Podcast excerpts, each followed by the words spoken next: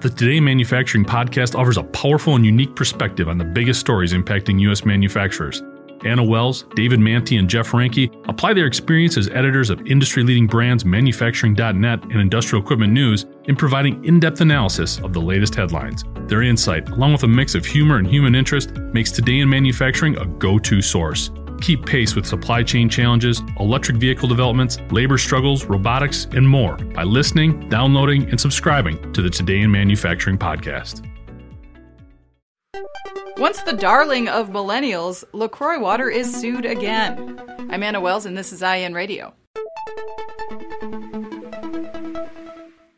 As an avid consumer of sparkling water, I can attest to the fact that brand loyalty is not often a consideration when making a purchase. And if you were to ask the brands within this increasingly crowded market, they might even admit that the fickle consumer is the typical one. Consider the ups and downs of LaCroix, the fruity, fizzy water brand that's been around for decades but rocketed to popularity in recent years as soda fell out of favor with millennials. LaCroix also, perhaps accidentally, increased their appeal with unique flavors and a retro logo. But if the highs were high, then the lows must also, unfortunately, be low and LaCroix is experiencing this firsthand. According to CNN Business, retail sales of seltzer doubled between 2013 and 2018, but LaCroix, who perhaps rode the wave most successfully, has since seen its stock drop 62%.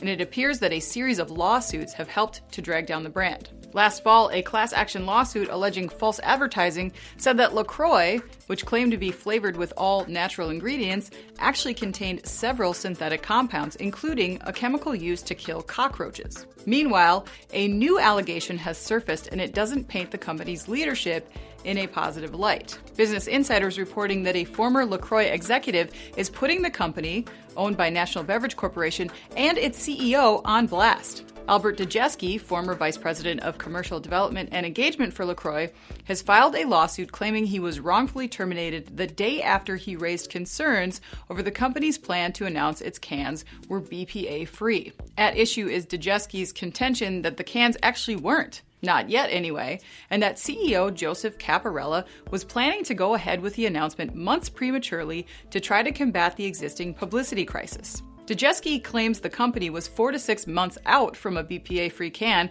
and when he raised the issue with Caporella, he was basically told to keep quiet. He was fired the next day.